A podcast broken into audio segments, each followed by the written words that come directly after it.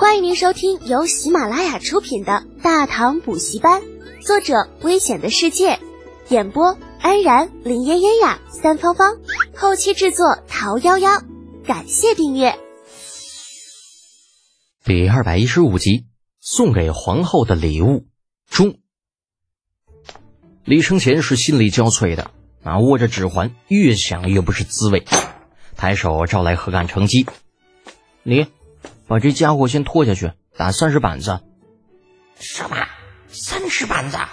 那常公公的心态瞬间就崩了。李德简不是太子殿下最好的朋友吗？为什么朋友拿来的东西太子会不喜欢呢？殿下，殿下饶命啊！小人也是被人骗了呀。为了活命，这常公公奋力挣扎。啊！但是他那小胳膊小腿的哪里是大内禁军的对手嘛？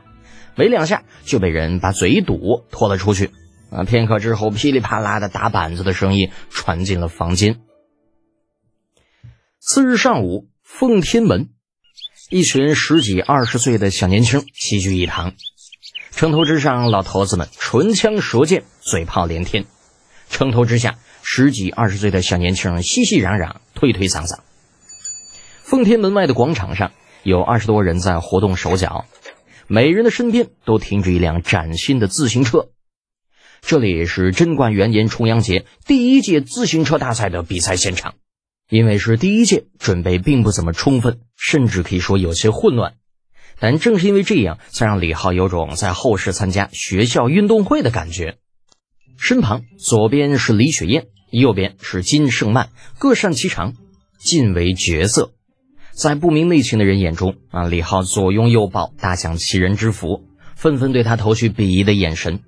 就连刚刚被放出来的长孙冲都有些看不下去，远远的躲到了一边。李浩这心里苦啊，那俩腰子早在半个时辰之前就已经被掐紫了。两个女人谁也不服谁，斗嘴输了就拿自己出气。这尼玛，老子又不是人肉沙包！趁着众人不注意的功夫，李浩压低声音道：“嘿。”你们俩够了吧？老子带你们来是怕你们无聊啊，不是给你们当出气筒的。腰间一松，两个女人同时放手，暂时休战。那但是李浩知道这只是暂时的，而且起因也不是自己的牢骚，因为远远正有一个黄色的影子窜了过来，不是别人，正是大唐的太子殿下李承乾。德简，我终于找到你了。来到李浩面前。李承前目光诡异的扫过了李雪燕和金胜曼，李浩心中一紧，那心中祈祷这位小爷千万别说什么不合时宜的话，否则自己的老腰又要受苦啊！呃，殿下不在上面陪着陛下看比赛，下来做什么呀？为什么？你说为什么？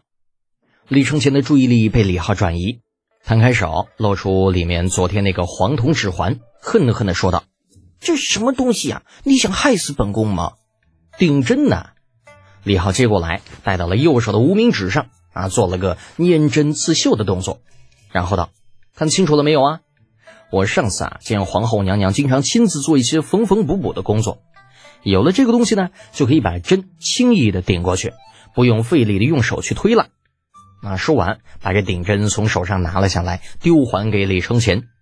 李承前目瞪口呆。瞠目结舌，金胜曼则是惊讶的掩口感叹：“李德姐，没想到你竟然会女红。”刚刚李浩的手势太过专业了，在没有实物对比的情况下，丝毫不比他们这些个专业选手差。李浩撇撇嘴，伸手一揽两个女孩的纤细腰肢，很是得意道：“哼，这有什么呀？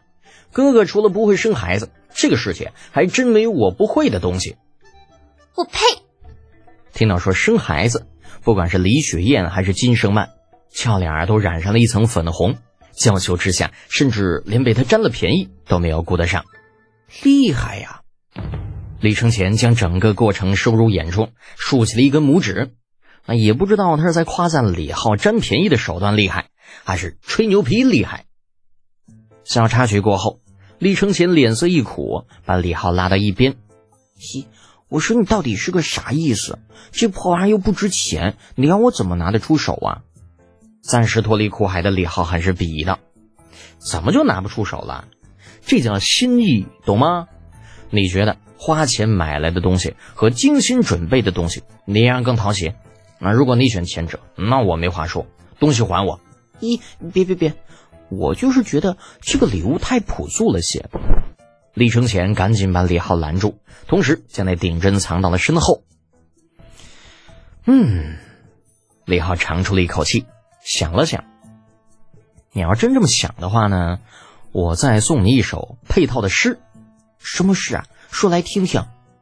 李承前与李浩嘀咕了一会儿，屁颠屁颠的走了。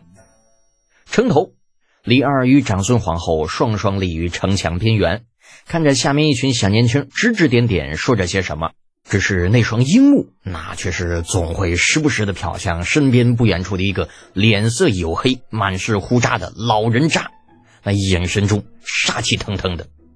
偏偏这个老人渣呀，没有半点自觉，那手里举着根铁管子，大声的嚷嚷着：“哎呦，哎呀呀呀呀呀，这个东西那真是好宝贝呀！哎呀，看得真清楚！哎呦呦，哎呀，好，嗯，真好。”有些个其他老货听不下去了，对那老人渣吼道：“程老匹夫，你要是把你那嘴闭上，没人会拿你当哑巴。”那程咬金扭过头，看向了声音来源的地方，满不在乎的呲牙一笑：“啊，这闪闪的大门牙在阳光下闪闪发光。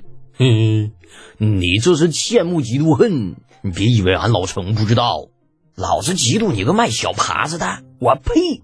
啊，打人不打脸，骂人不揭短。”对于人群中那老货揭老底儿的行为，程咬金是大怒啊！哼，你这大瘸子，你找打是吧？来呀，不服单挑，单挑就单挑，时间地点你来选，看俺老程怕不怕你？三言两语间，哎，嘴炮升级到了单挑。尉迟敬德与程咬金俩黑大个怒目而视。啊，另有老货唯恐天下不乱，在一边鼓唇弄舌：“哎呀，还挑什么地方啊？”这下边不就有场比试吗？你们俩大可下去比试比试。在这大唐的朝堂之上，山头林立，那彼此间有仇的比比皆是。单挑这种富有刺激性的活动，历来都是老货们的最爱。李承乾就是在这样的情况下回来的，鬼鬼祟祟的跑回自己之前的位置站好，也不去管武将那边那人脑子马上就要打出狗脑子的行为，平复了一下呼吸，来到长孙皇后的身边。李二把注意力从程咬金与尉迟敬德的身上转了回来，看向李承前。太子，可是有事？小屁孩缩了缩脖子，伸手进怀，从里边掏出了一样奇丑无比的黄铜指环，拿在手上。